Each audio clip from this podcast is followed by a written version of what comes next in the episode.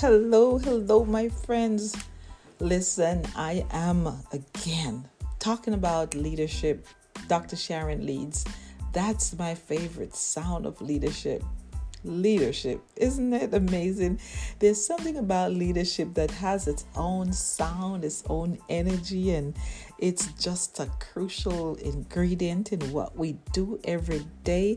And it wasn't until I actually started studying leadership that I fall in love even with the very word of it. What annoys me is when you see leadership not doing or working the way you think it should do. But it gives me great pleasure to talk to you today about what I'm learning from my mentor, John Maxwell. And you know, John Maxwell has this wonderful book. He talks about communicating and effectively.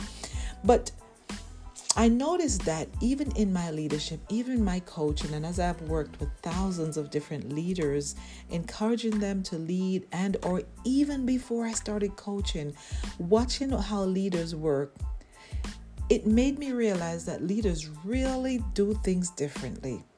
And one of the big questions that I've always wondered, even as an upcoming leader, is how could it be that you have two managers?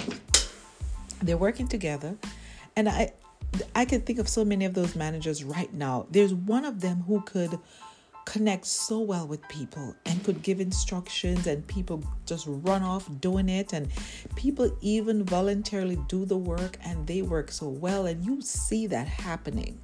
And then there's another leader who struggles to even give direction. And you can see the distinct differences between those leaders because one gets it done and the other doesn't. And i'm wondering what could that be as I studied leadership, I realized that it was always the difference between how the leaders connect. It's the same thing like parenting, right? One parent is a bad cop, one parent is a good cop, and they lead differently. So when you think about it in your world, what do you see? Do you see that happening? Maybe in your household, maybe with the people you work with. Maybe you even feel that way about one leader and the other. It's all about connecting. Our words are so important as leaders, but my grandmother told me that action always speaks louder than words. And I have seen that when people try to communicate with others, there's so many things that's been said in their message but the reality is, what I've noticed is that the communication always go beyond the words because it become active state. People just actually do it. Matter of fact, Albert Mehrabian did a little discovery, and what they found out is that face-to-face communication is it's broken down in so many ways, but there are three parts to face-to-face communication. And when you're looking at the face to face communication, as I have seen, is that it's about the words, it's about the tone of voice, it's about that body language. So even if that research was not be done, have you seen that? The words the leaders say, the tone of voice, and the body language. Even when we're engaging people, engaging our employees to do work, and even engaging the audience to react to you, it's about the communication.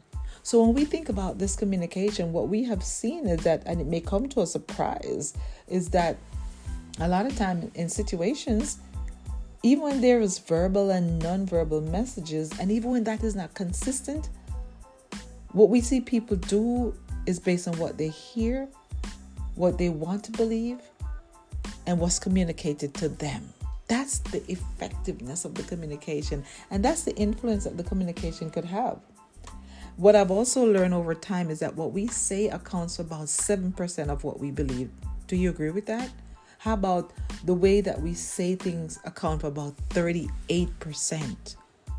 And then what others hear and see accounts for about 55%. So now let's break that down, right?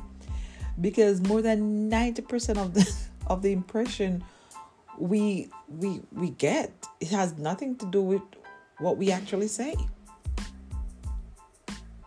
Think about it. So is communication all about words? Right? Are we missing the point when it comes to say it's all about words? Because my grandmother says action speak louder than words. statistically, those are some numbers. And my grandmother is right then. Because 90% of the impression we often convey has nothing to do with what we actually say. My grandmother said this a long time ago. Let's talk about connecting goes beyond words because that's really the crucial thought here when it comes to connecting and what we do every day. Because when we try to communicate, we've got to include our thoughts, something that we know. We have to include our emotions, something that we feel, and we've got to include our actions, something that we do. And these are vital components that's so essential to connect with people. These components are what people want. People want to know that you your thoughts are true and people want to know that you're emotionally and you're psychologically connected. They want to feel that way. I call it leadership is an emotion. Engagement is an emotion. Connecting is an emotion. And people will not react until they feel connected to what is happening to them, going on, the leader's body language. I mean, like everything is so included in this. Now, how about you in your world? What do you see when it comes to that? This podcast is focused on leadership and leading and personal development and how do we get from where we are to where we want to be, whether it's personally, professionally, and it is about our communication. Here's what I know and I've learned over time there's a breakdown in everything that we think and do. When I'm trying to communicate something I know but do not feel, you know, my communication is dispassionate. And people can tell. You know i know it so much but if i'm not feeling it i'm not connecting to it if it's not in my bones coming out of my skin that kind of thing right? Now if i try to communicate something that i know but i do not do it's all about theoretical it's as if i've gone to school and studied all this stuff about leadership motivation and job satisfaction and i did my dissertation i turned it in right and I'm telling people how important it is to lead. That's why I, am so focused on leadership. That's my mission to get people to maximize their potential through their own self leadership and leading others. But I know that. But if I'm not doing it myself, it's all theory. I'm operating from a theoretical point of view. Here's another thing because if I if I if I try to communicate something that I feel and if I don't know that thing, it's my communication sort of unfounded. And, and then how am I connecting? I'm not connecting with that. If I'm even trying to communicate something that I feel but I do not do, also my communication is almost hypocritical.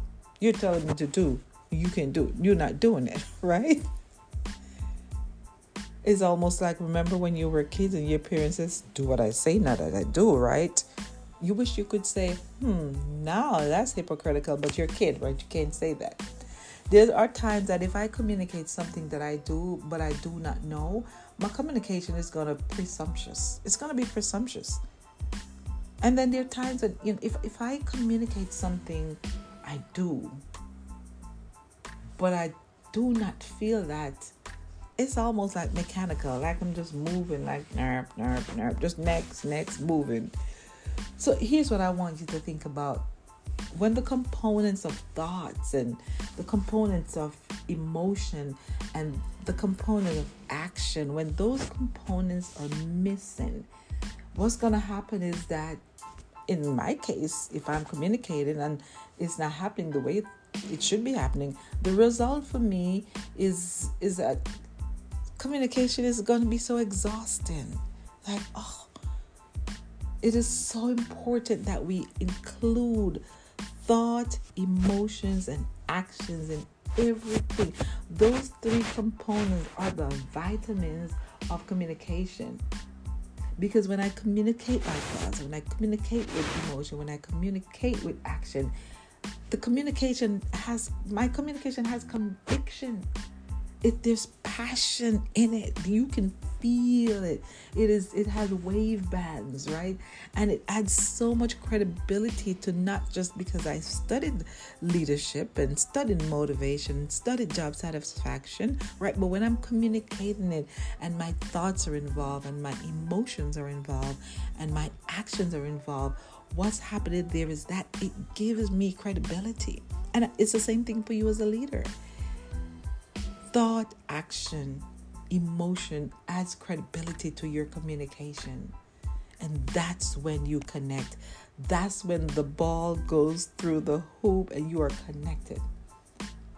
And I believe that if you add those to your communication, you are going to get the results that you need.